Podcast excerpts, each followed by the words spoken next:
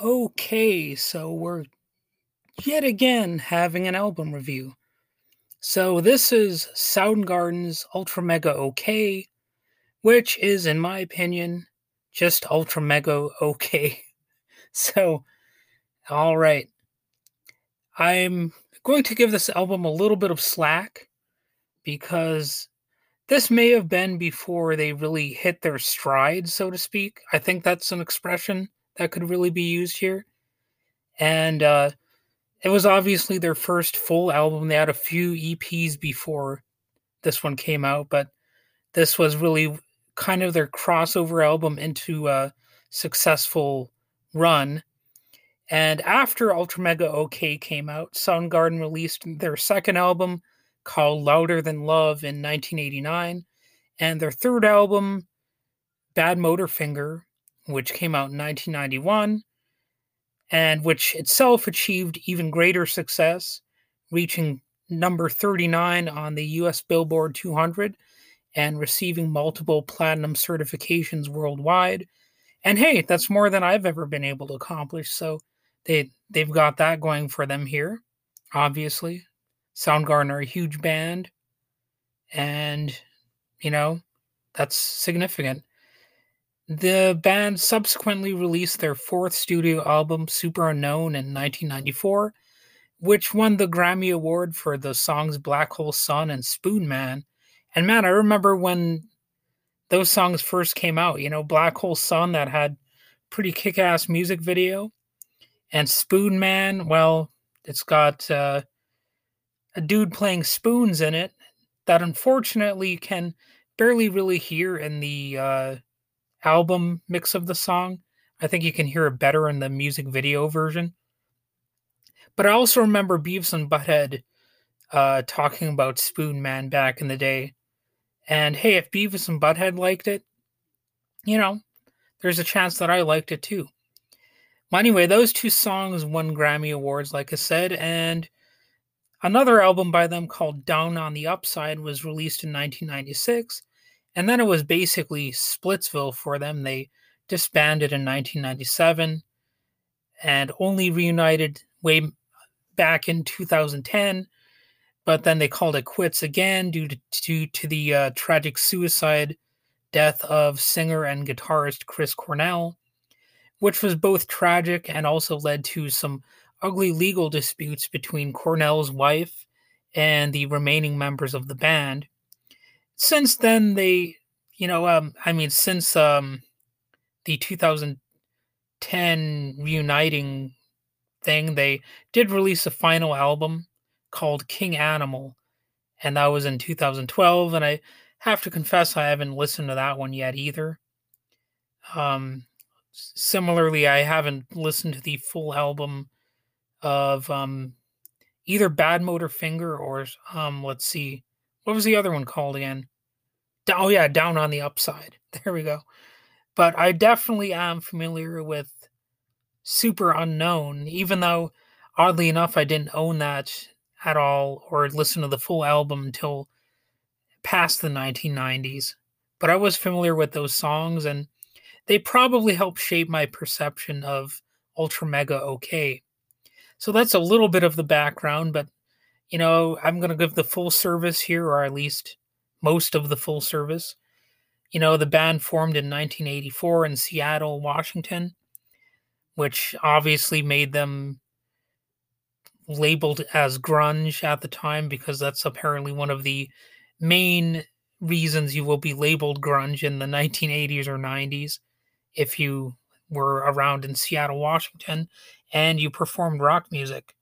But Soundgarden was first known for their album Ultramega OK, even though they weren't known as widely, of course.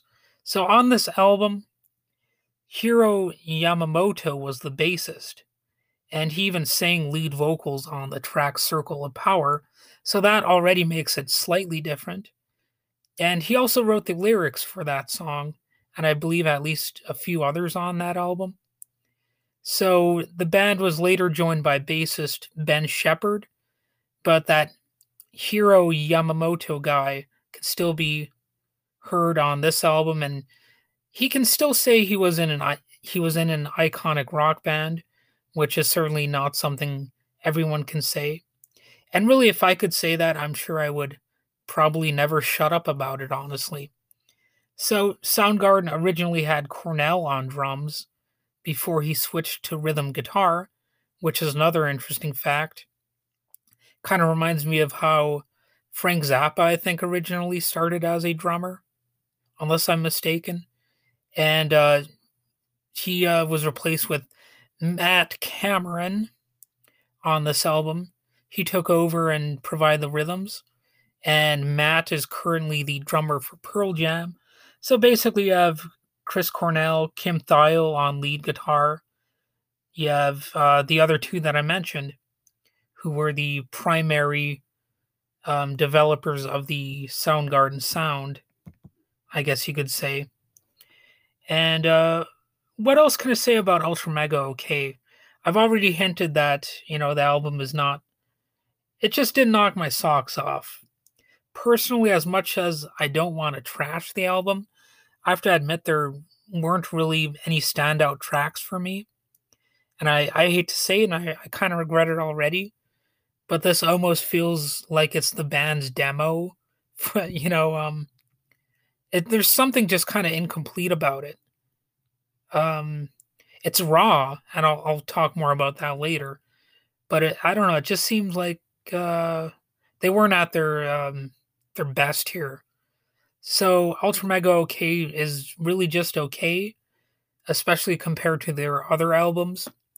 That's not to say it's even bad, and I should definitely give it additional listens in the future. But you know, it's not exactly high on my priority list musically. Uh, it's it's possible that someday I'll listen to their EPs, such as "Screaming Life" from 1987 and "Fopp" from 1988 but you know, again, I'll have to get around to that sometime. One neat thing I can say is this album was released on October 31st, 1988 by SST Records. So that means not only was it an independent release, but it was a Halloween release date, which is, you know, it doesn't really mean that, that much, but it's, you know, a cute little fact you can bring up about the album. I would say the group was still trying to find itself at this point, and I think it's kind of obvious if you listen to the tracks.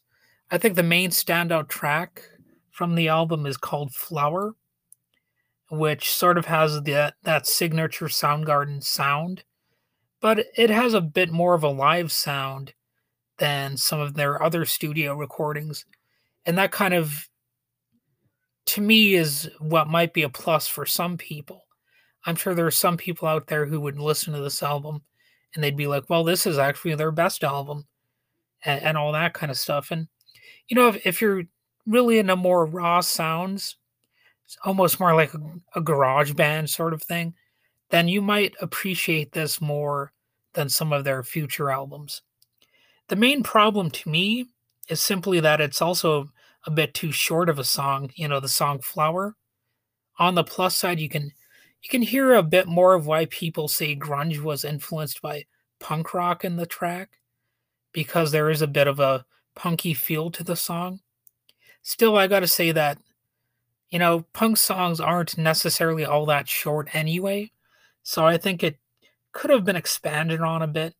I don't think it would have hurt the track, so even with their best song on this album, I could still have some critiques of it, which, you know, makes it sound like I'm being harsh to it, but I'm actually trying to be nice. Another standout track might be their cover of Howlin' Wolf Smokestack Lightning, though it still definitely doesn't adequately compare to the original. I think it's more of a novelty thing, I suppose you might say. It's um yeah, I don't know. It's uh, it it is what it is. I guess that's why they have that expression for when you can't really explain uh, your attitude on something. So again, I hate to sound like a downer here. You know, I, I am a bit of a Soundgarden fan.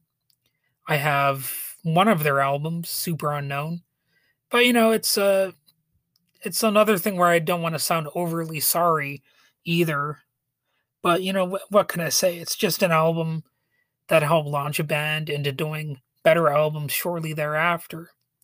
So that being said, if this is your favorite Soundgarden album, I think I understand why. It's a bit more raw, a bit more aggressive and in your face than some of their other albums probably are. And it sounds less studio and ballad oriented. So, you know how some bands do write some decent ballad style tracks? And that would include Soundgarden. So I I don't think the lack of ballads thing is necessarily that big of a strength. And I think this album's songs could have simply used a bit more of those key elements that we all know from them later. So basically I've I've said enough about this. It's already a little bit of a longer episode than I thought it would be. But you know, it's uh it's one of those quirky things. I had some thoughts about Soundgarden and I wanted to get them out there. Go ahead and check this album out. It's not like I don't recommend you try it. Maybe you'll love it. And if you have some, you know, point of disagreement, like maybe you think I'm completely and totally off, well, you know, I'm I'm open to hearing those opinions. Although keep in mind it's not like this is a court of law or something like that. It's really just the court of one man's opinion. So there you go. That's about it. And you have yourself a wonderful day.